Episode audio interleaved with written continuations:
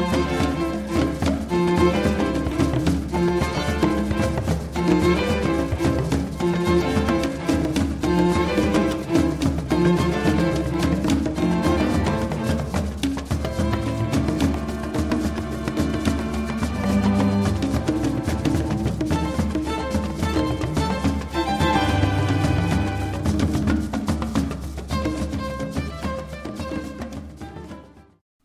and welcome to Behind the News. My name is Doug Henwood. Two segments today. Annelle Sheline of the Quincy Institute will brief us on the war in Yemen, and in something of an antidote to the overdose of miserable news, Natalia Petrzela will look at changing fashions in straight men's bodily culture. We've heard a lot about the Russian invasion of Ukraine, a brutal and pointless war that deserves plenty of condemnation.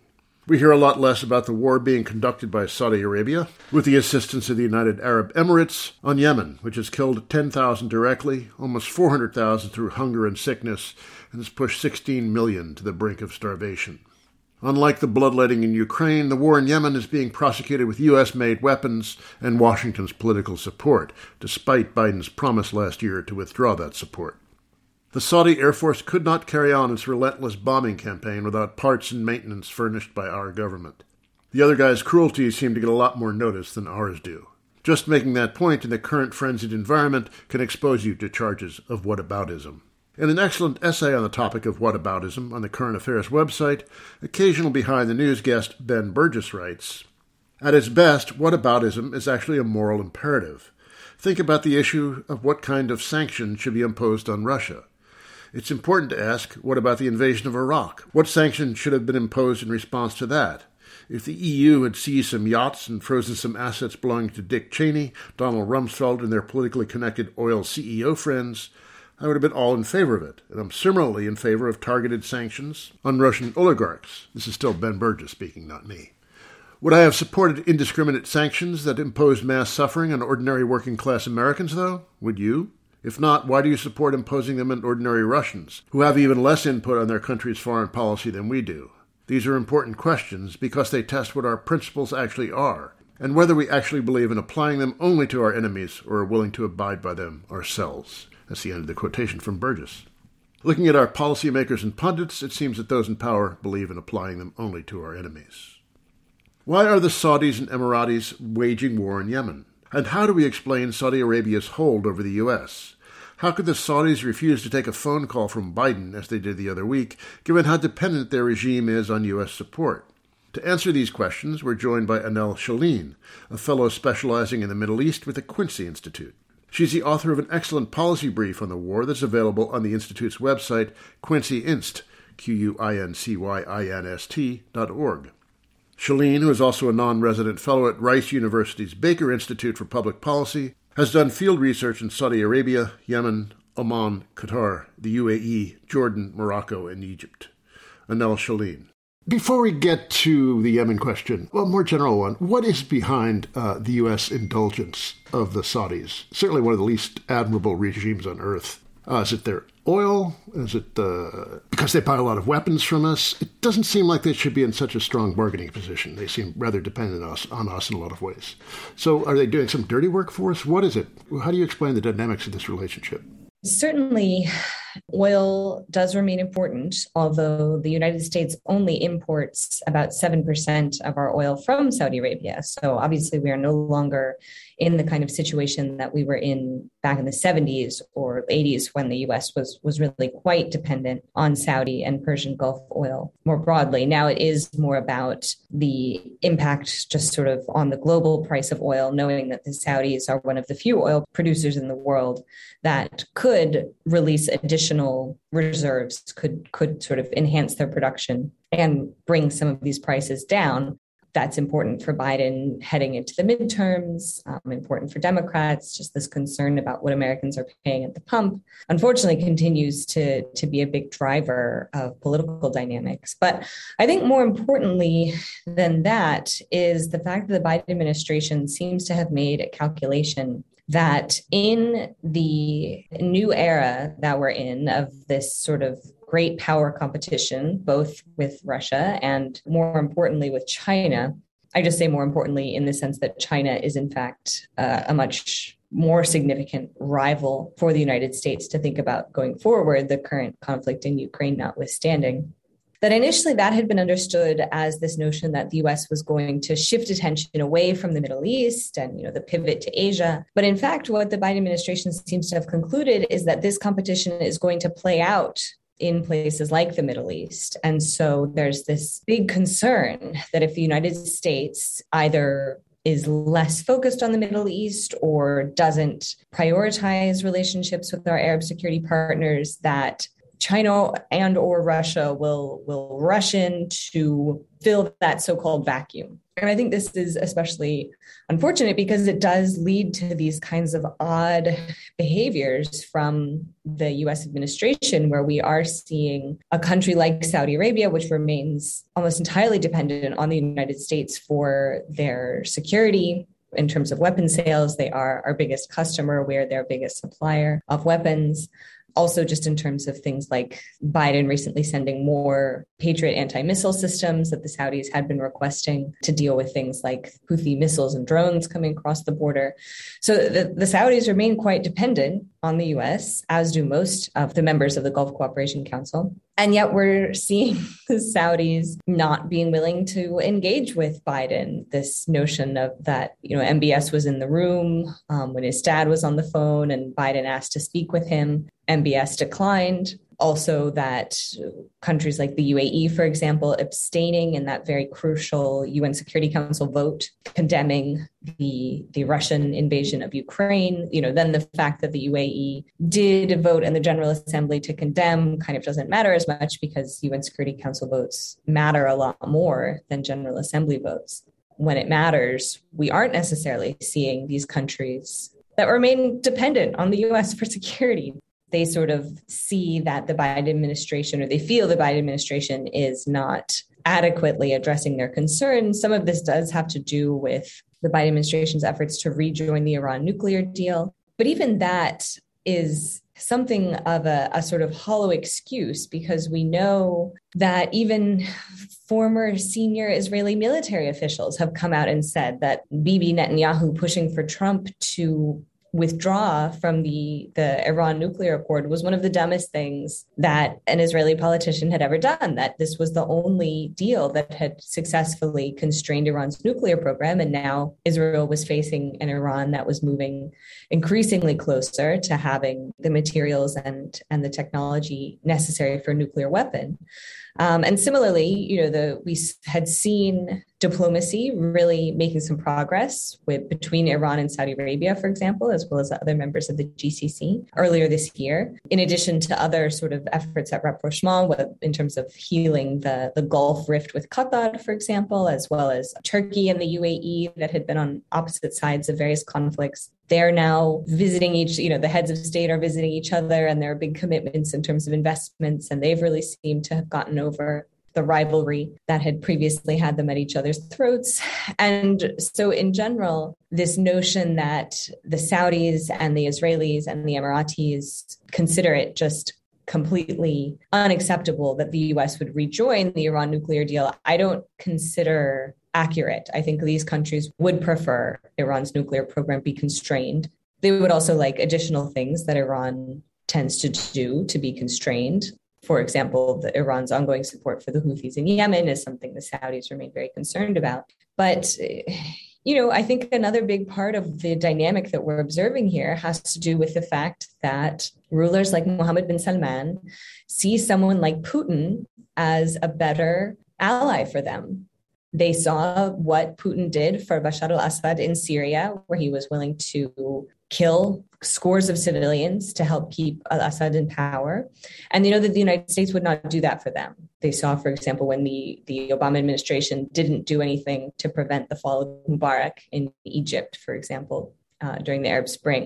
And so I think increasingly these countries that are themselves extreme autocracies see Putin's Russia and perhaps Xi's China, similarly autocratic countries, as better and more natural allies for them, especially if an occasion should arise where the Al Saud or another of the Gulf royal families are similarly facing massive popular protests and they need assistance in squashing those. I think they know that the Americans would not be willing to start bombing civilians the way Russia was. Okay, now let's turn to the, the war in or on Yemen. What are the roots of the war, and why is Saudi Arabia been pummeling the country so relentlessly for so long? The Saudi led intervention began almost exactly seven years ago. Prior to that intervention, we had seen the Houthi rebels take control of the capital city of Sana'a in 2014. This all followed several years of unrest in the context of the Arab Spring. So it, it wasn't like Egypt or Tunisia where the president stepped down in a matter of days. But eventually, Yemen's president, Ali Abdullah Saleh, was prevailed upon to finally let go of power after decades in power. And there was a, an effort made that was supported by Saudi Arabia and the Gulf Cooperation Council members um, to help Yemen transition to a sort of more just political system. And unfortunately, the, the outcome of, of that, the National Dialogue Conference, as it was called, and the, the interim president, the Houthi rebels felt that they their interests were not being adequately reflected in the federal system that had been decided for the future of Yemen. And so they adopted violence to pursue their objective at the time, I think they they wanted just sort of a bigger piece of the pie. The question now is, are they seeking to establish total control over Yemen? This this would be very difficult for them just because the Houthis themselves are Zaydi Shia, and so there are there are large portions of Yemen that are primarily inhabited by Sunnis, where it would be difficult for them to establish control there so that's kind of the origins of the war. The Houthis seized the capital, and because Saudi Arabia was afraid that Iran was providing support for the Houthis, they used this to justify their invasion and, and to lead a coalition of Arab countries against Yemen in 2015. At this point, it's mostly just the Saudis and the UAE with Sudanese mercenaries that continue to wage this war. Most of the other Arab countries have withdrawn or, or are only very minimally still involved. Right from the beginning, the US, under the Obama administration back in 2015, supported what the Saudis were doing. The Saudi Air Force essentially cannot fly without US support from US military contractors providing spare parts and maintenance. Two thirds of the Saudi Air Force is US made, the other third is UK made. If President Biden wanted to, he could suspend those contracts and tell the Saudis, we're not going to help you continue to destroy Yemen. And he could ground two thirds of the Saudi Air Force.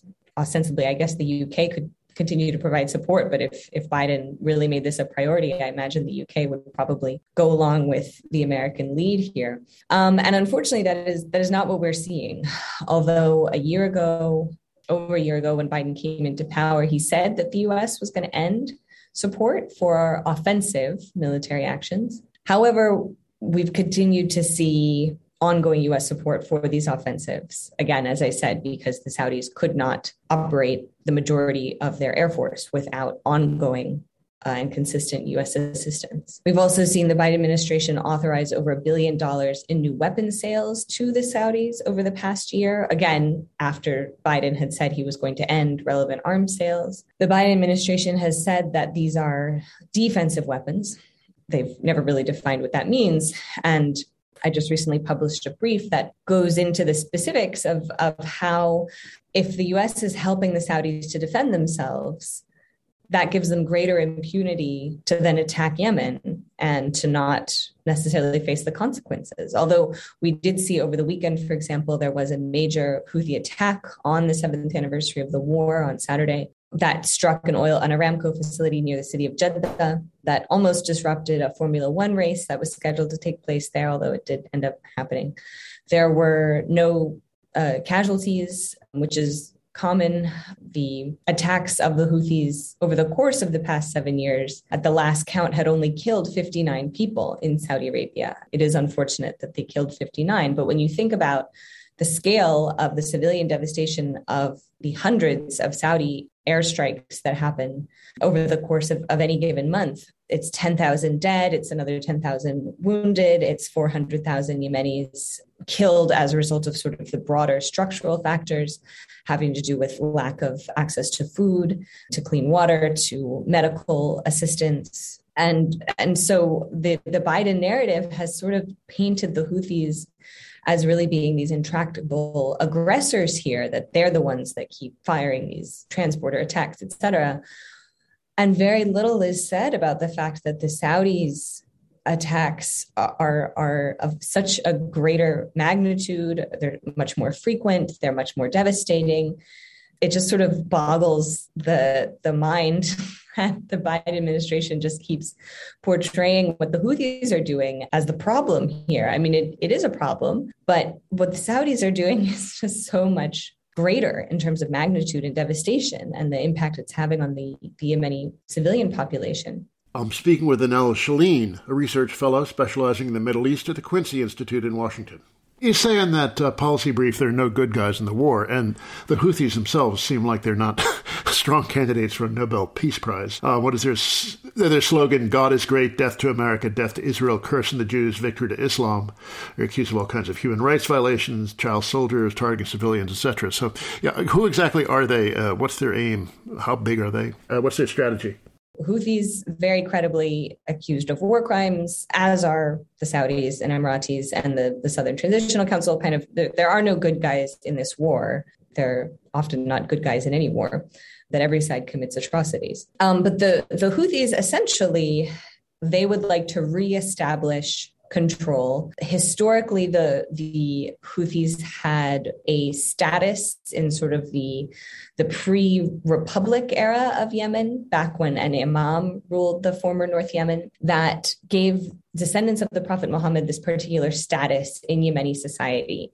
And so the Houthis would like to sort of reestablish that ruling system. And so there are many in Yemen who are opposed to that. They say, no, we don't really want to go back to this archaic form of rule where if you're a descendant of the Prophet Muhammad, you get these special privileges.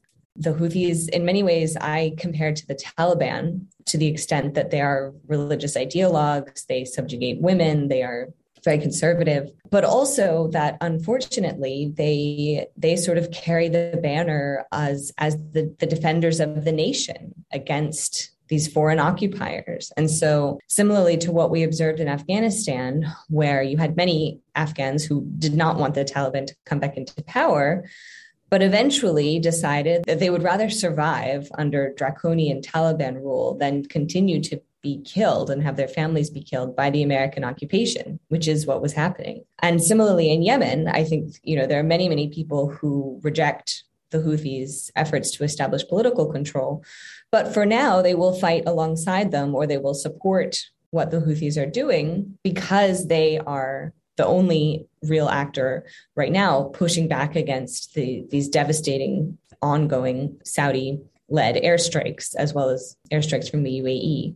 And so, again, I, it's just ironic because kind of the longer the war goes on, the more the Houthis consolidate power, the more likely it is that they would not be willing to necessarily establish a power sharing agreement because they will feel that they can achieve their objectives on the battlefield. They're going to probably continue to get stronger. Iran will probably continue to increase its support. Whereas if the Saudis had ended their bombardment years ago, Iran wouldn't really have had much of an incentive to necessarily continue their support for the Houthis. I mean, it's important to not be confused and think of the Houthis as this Iranian proxy. I mean, they they had already existed, and even if Iran did withdraw all support for the Houthis, it's not clear that the Houthis would stop what they're doing. Their their objectives are internal to Yemen. Hopefully, Iran could be useful in trying to perhaps convince the Houthis to move towards a more conciliatory position we saw that over the weekend that the Houthis uh, declared a unilateral three day ceasefire following their big attack on Jeddah and then the subsequent Saudi bombardment that followed.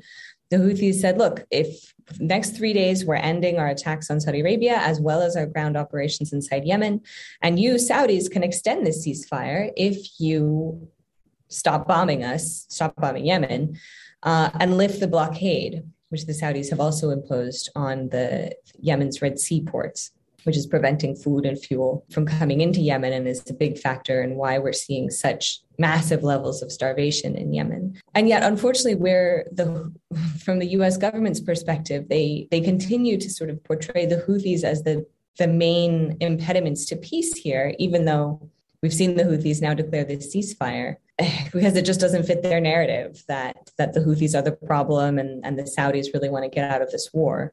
In general, I think the the US is has decided that it makes more sense to continue to support Saudi objectives in Yemen than to actually try to end the war. Now, you mentioned the blockade, which is causing immense amounts of um, hunger and uh, sickness in uh, in Yemen, but also the Saudis and uh, UAE have been targeting civilian targets for bombing too, right?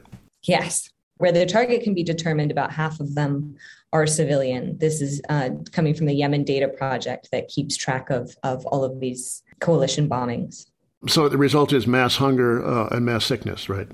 Yes. So this this is why we're seeing such you know numbers in the approaching half a million people that have already died we have anywhere from 16 million to 19 million people um, at risk of starvation currently just incredibly food insecure and famine like conditions spreading um, unfortunately, this is likely to get worse in part because of the conflict going on in Ukraine. That because both Russia and Ukraine are major exporters of wheat, and that has been disrupted by the war, we're seeing wheat prices start to rise. And so, humanitarian aid for Yemen was already grossly underfunded.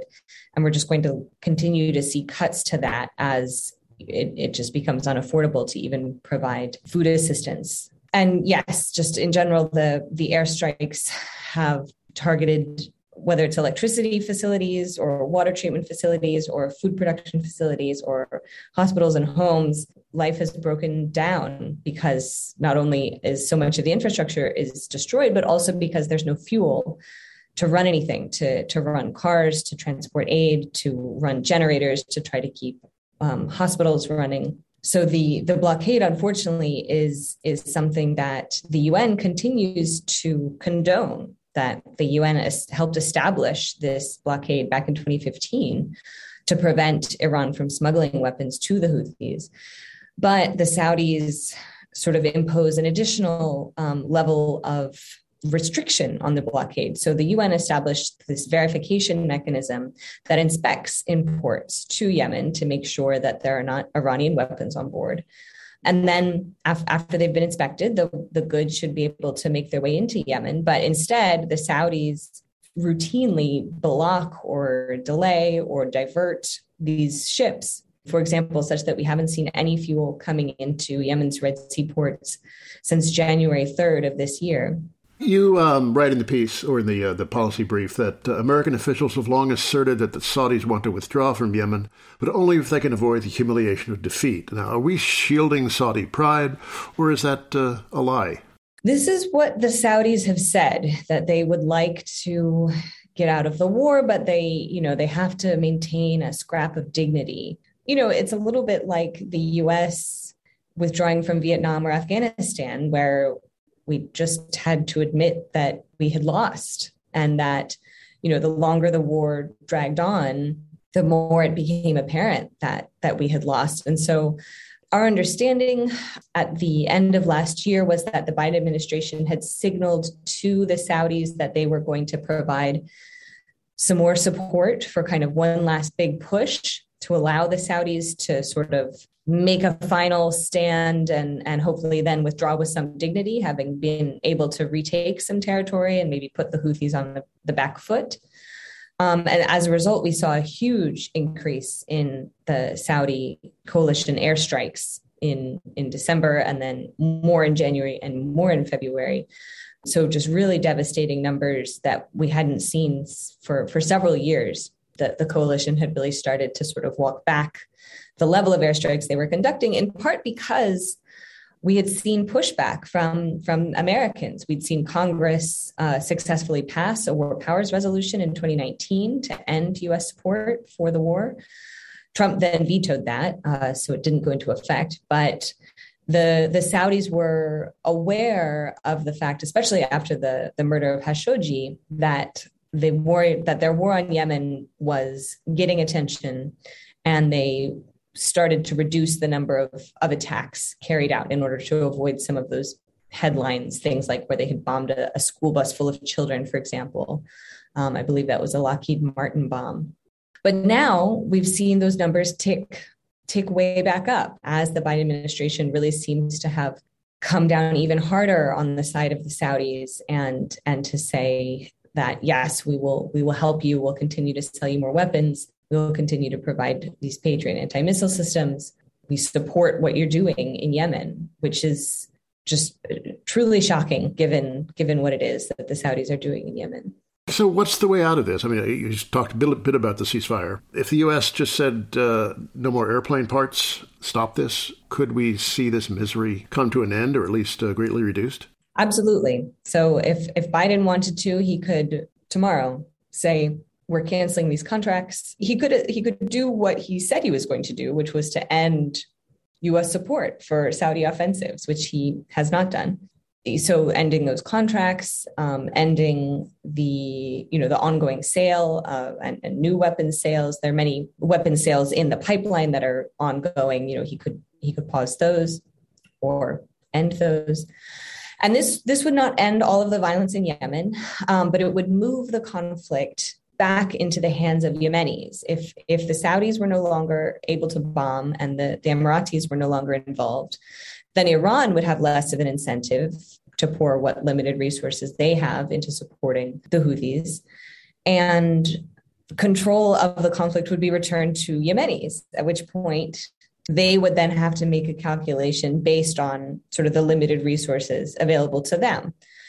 We know this about civil wars in general that when when external foreign resources pour into a conflict, those are the conflicts that that can last for decades. Whereas if it really if if the scope of the the resources available is just limited to to what the warring parties on the ground have access to inside their own country they're going to run out of fighters they're going to run out of weapons um, they they will have to start to negotiate with each other and uh, there there again my analysis of this is that a big part of why the Houthis have accumulated support is because of this narrative that they are defending Yemen. Whereas if the foreign uh, military actions were to cease, the Houthis wouldn't have that narrative anymore. And then they would face more internal dissent from others in Yemen who would say, yeah, we were fighting on your side against those guys, but now that it's just us Yemenis here, we're not willing to have you be in charge. Um, and so we're much more likely to see a power sharing agreement that actually reflects what the, sort of the realities of Yemeni politics and, and what which actors on the ground could realistically hold power. One other thing to, to keep in mind here is that the UN has established the Saudis and the Houthis as the two sort of main combatants in the group. And so that's who would would sit down if there were UN led talks but there are many others in Yemen who wouldn't then be represented. And the you know why why should Saudi Arabia necessarily have a seat at the table anyway? This really should be returned to to the Yemenis to decide the future of their country. So the point being, if the U.S. withdrew support, that could then help the conflict move towards a point where then internal Yemeni negotiations could finally start to take place at the negotiating table and not just being waged on the battlefield. Okay, well, thank you. People don't really know much of anything about this war. It's uh, amazing how this can go on with so much U.S. support, and people just don't know. Absolutely. You know, I, I, think a big, big part of that is we haven't necessarily seen the, the same kind of refugee numbers. Yemenis, they're not able, you know, as, as Syrians were able to, to sort of flee on foot and in boats. Um, and Europe then was, you know, had to deal with what Bashar al Assad was doing to his people. Yemenis can't do that. They really have nowhere to go. There are millions that are internally displaced, um, and and many many that are just suffering and dying uh, without anyone paying attention. That was Annelle Sheline, a research fellow specializing in the Middle East at the Quincy Institute in Washington. You can find her policy brief on the Yemen War the Institute's website, quincyinst, Q-U-I-N-C-Y-I-N-S-T dot org. Her personal website, annellesheline.com, that's A-N-N-E-L-L-E hyphen Sheline, S-H-E-L-I-N-E dot com, not only features her writing and other work, it also includes some lovely photos she took on visits to the Middle East. You're listening to Behind the News on Jacobin Radio. My name is Doug Henwood, back after a musical break.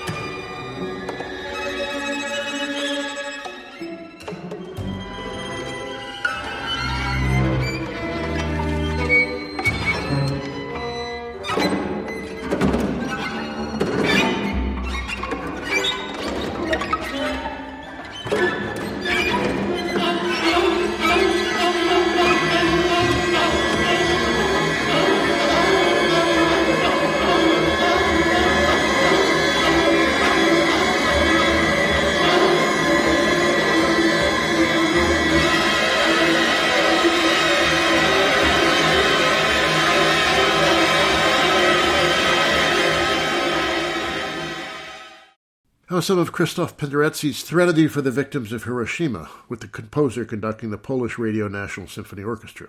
He wrote it in 1961. It's scored for 52 string instruments. With so much misery in the news, I felt like we all needed a break. I don't want to say that what follows is trivial, it's not, though some hardcore political types might find it so. Gendering is a serious and deeply materialist business. My next guest, Natalia Petrzela, is an associate professor of history at the New School in Manhattan and a columnist for Observer.com.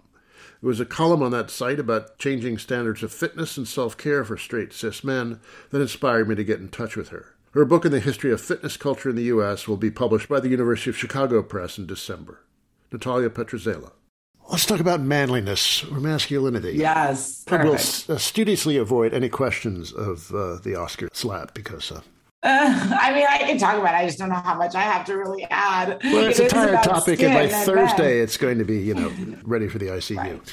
Um, okay. I think so. I was um, amused to be reminded that bodybuilders used to be mocked. And uh, what, 1977, Arnie Schwarzenegger wanted to assure us that uh, just because he's a bodybuilder didn't make him faggy. Um, yeah, what yes. about that? Uh, what was about the cultural position of bodybuilders uh, 40, 50 years ago?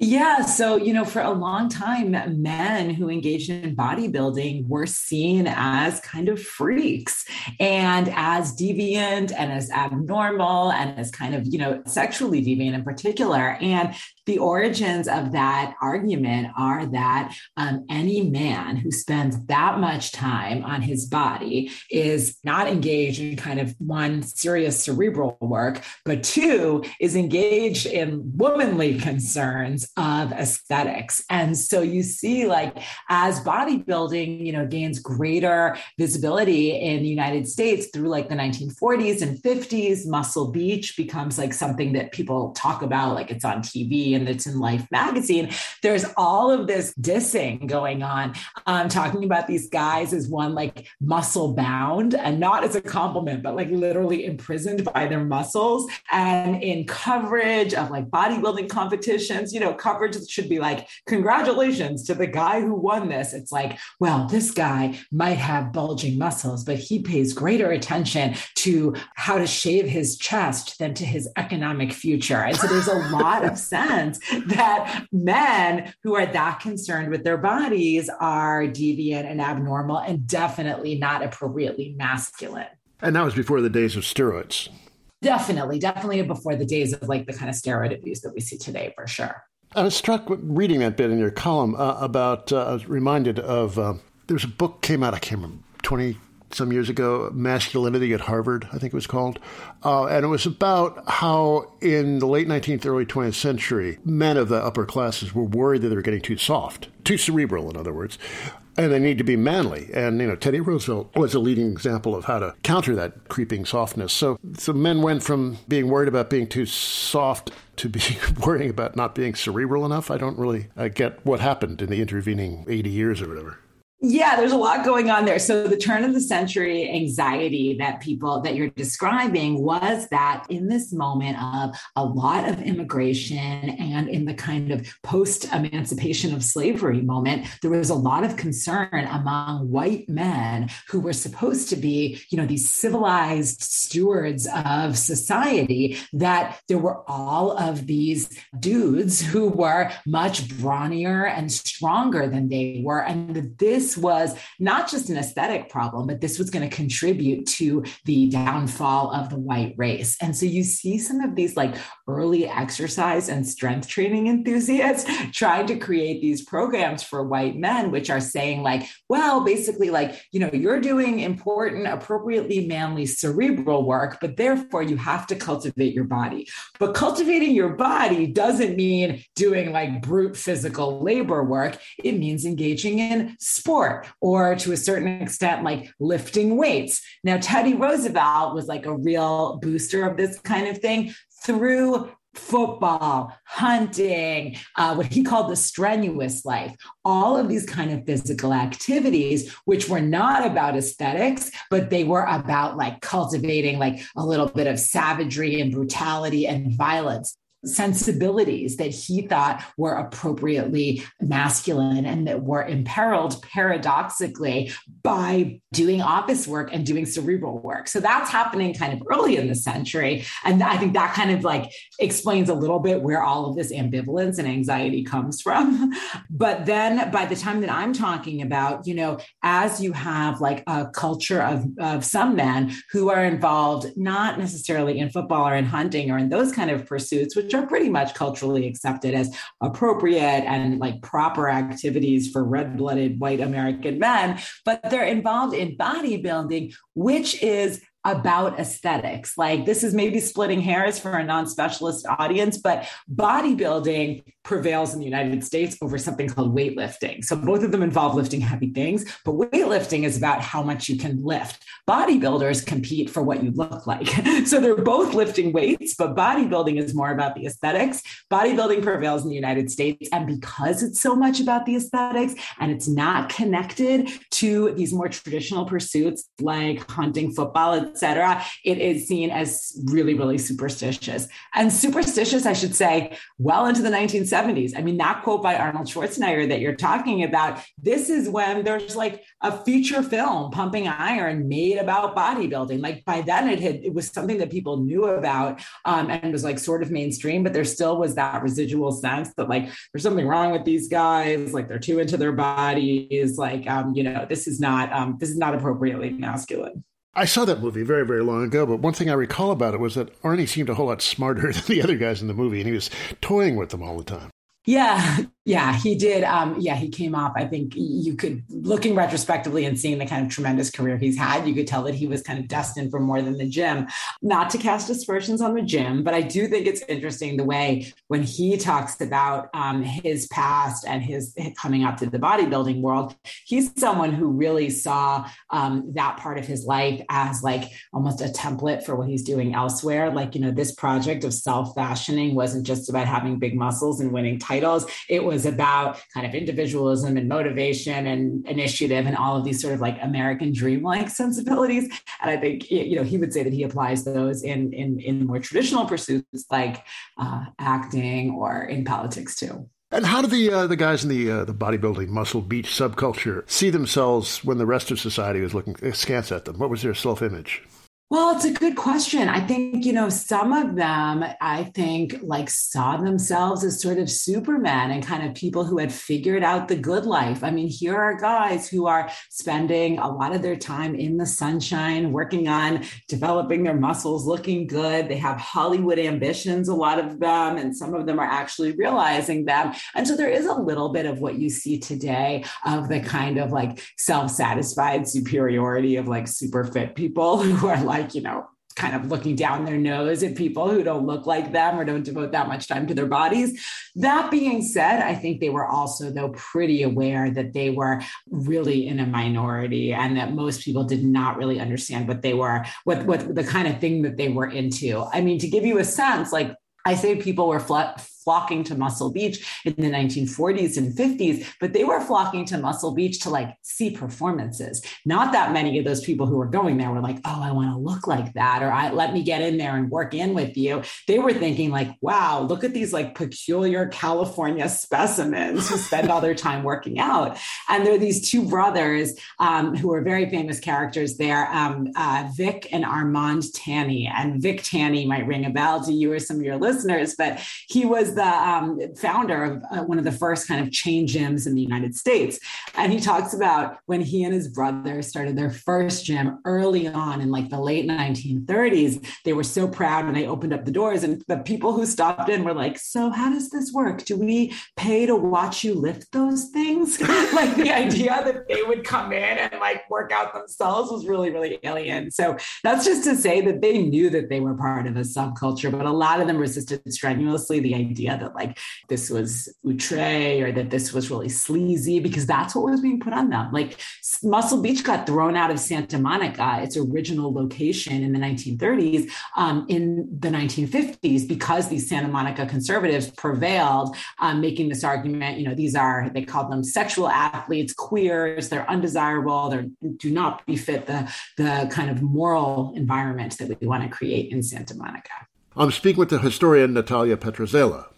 It's striking though how the fitness standards have changed. If you look back at pictures of actors or models from the 50s and 60s, 70s, even, um, they look flabby compared to those of today. We really expect people yeah. to be in much better shape than we did, or at least the people we look we pay to look at than we did, you know, 30, 40 years ago. I think that's absolutely right. And that's like, you know, one of the many ways that inequality shows up in our country is in people's bodies um, and in this kind of extremism that's that's come to exist. You're absolutely right that celebrity fitness imagery is much more aggressive and extreme today than it ever was back then. I mean, the people on Muscle Beach at Muscle Beach, some of them looked like sort of Superman heroes, but a lot of them looked like somebody you might see working out at the Y or at Equinox. You know, they didn't look like these like like pumped up specimens that we see today. On the other hand, today we have all sorts of ill health problems and lack of fitness in this country among the masses. So you both have, as you say, the people that we pay to look at who look much more extreme and cut and super fit than they did back then, but your everyday person is much less so. Okay, so let's uh, get back to the Muscle Beach guys. Feminism and gay liberation came in the 60s and 70s. Um, what did that do to the uh, the whole uh, bodybuilding uh, culture? It's interesting. So I would say, in terms of gym culture overall, it expanded it dramatically, and a lot of um, women and gay men, quite honestly, like um, became impresarios and entrepreneurs in the fitness space and really began mainstreaming um, fitness culture. And you see a lot of them behind starting some of the workout programs that became much more mainstream, not Muscle Beach, but, you know, fitness studios like Jazzercise or health clubs and health spas. And so you see some of that kind of aesthetic of bodily cultivation that I would say that was definitely sort of subcultural kind of coming into the mainstream. And I think ideologically, um, particularly in terms of gay liberation, part of what is going on there is that you know things that w- were associated with you know effeminacy or um, secret subversive places where gay men were thought to congregate become less kind of taboo. And so aspects of gay male culture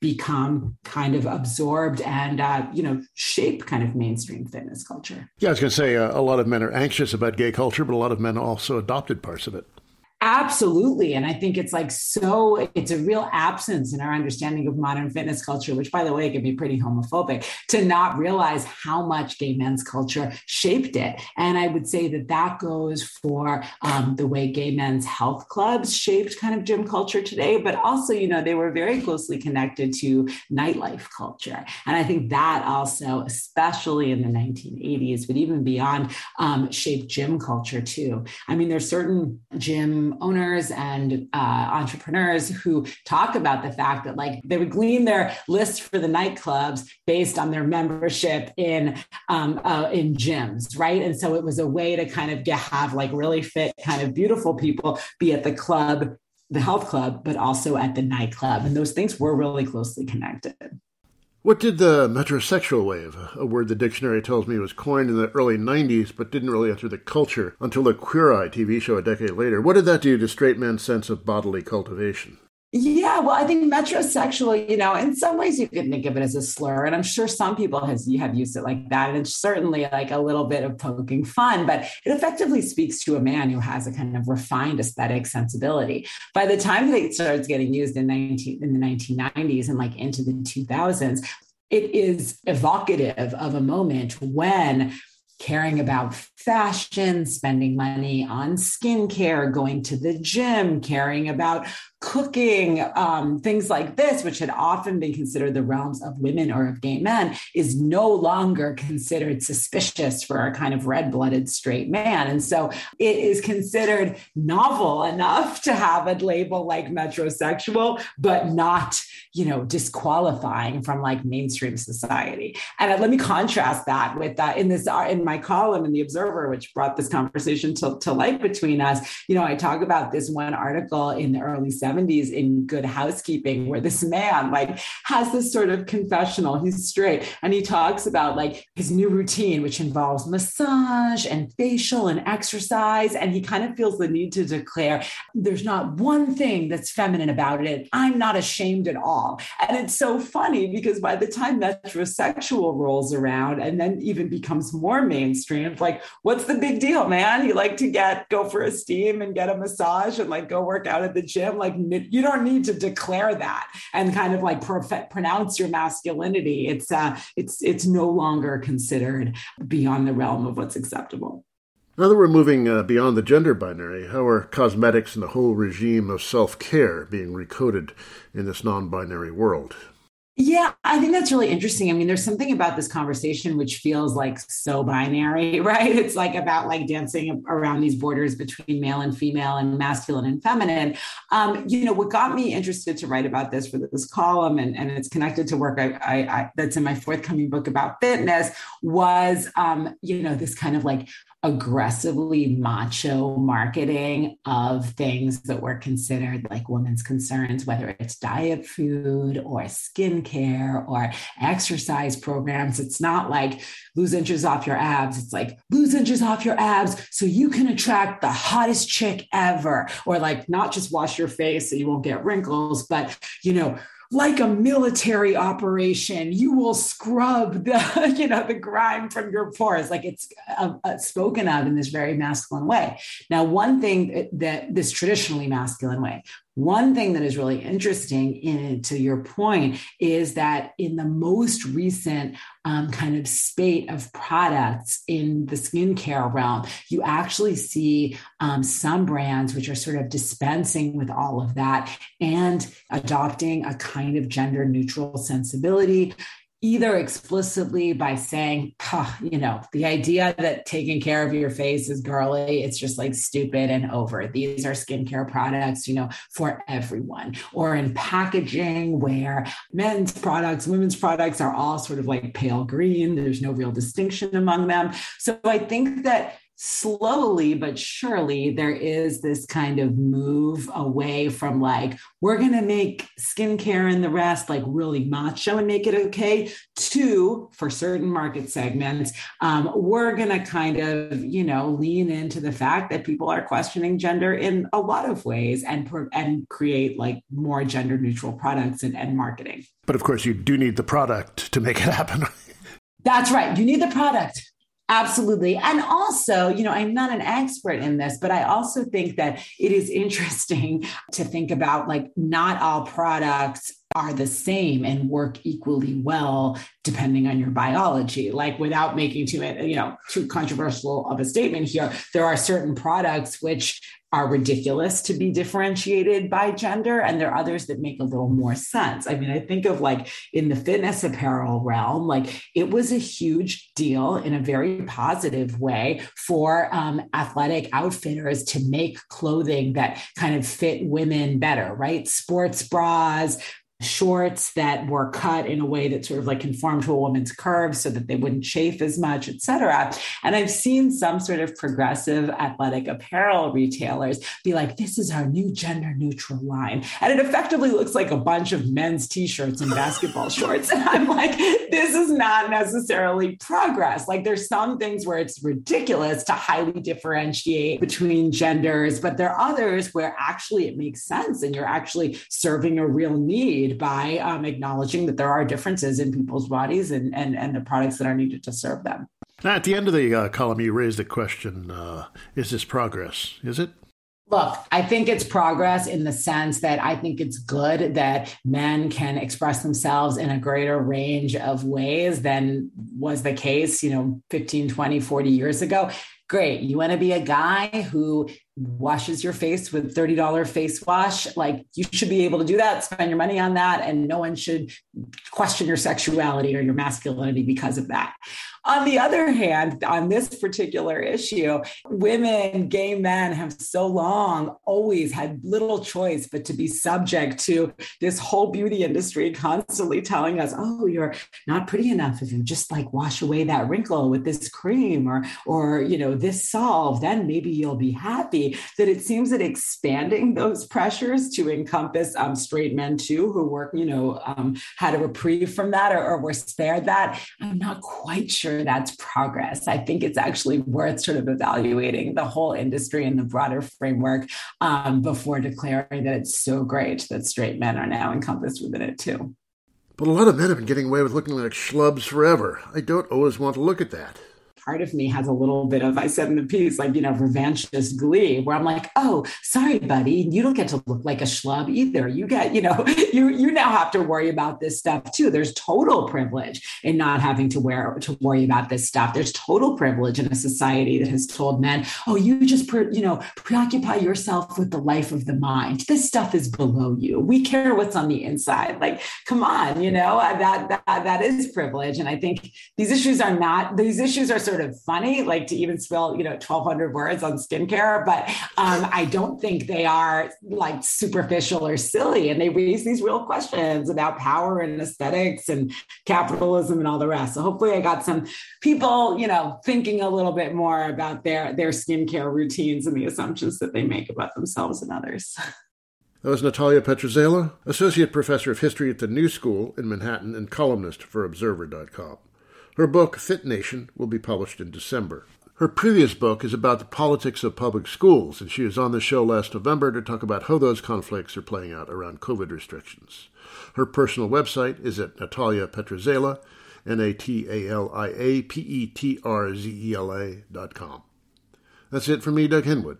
Let's go out with this, the Raincoats cover of the Kinks' Lola. Till next week, bye.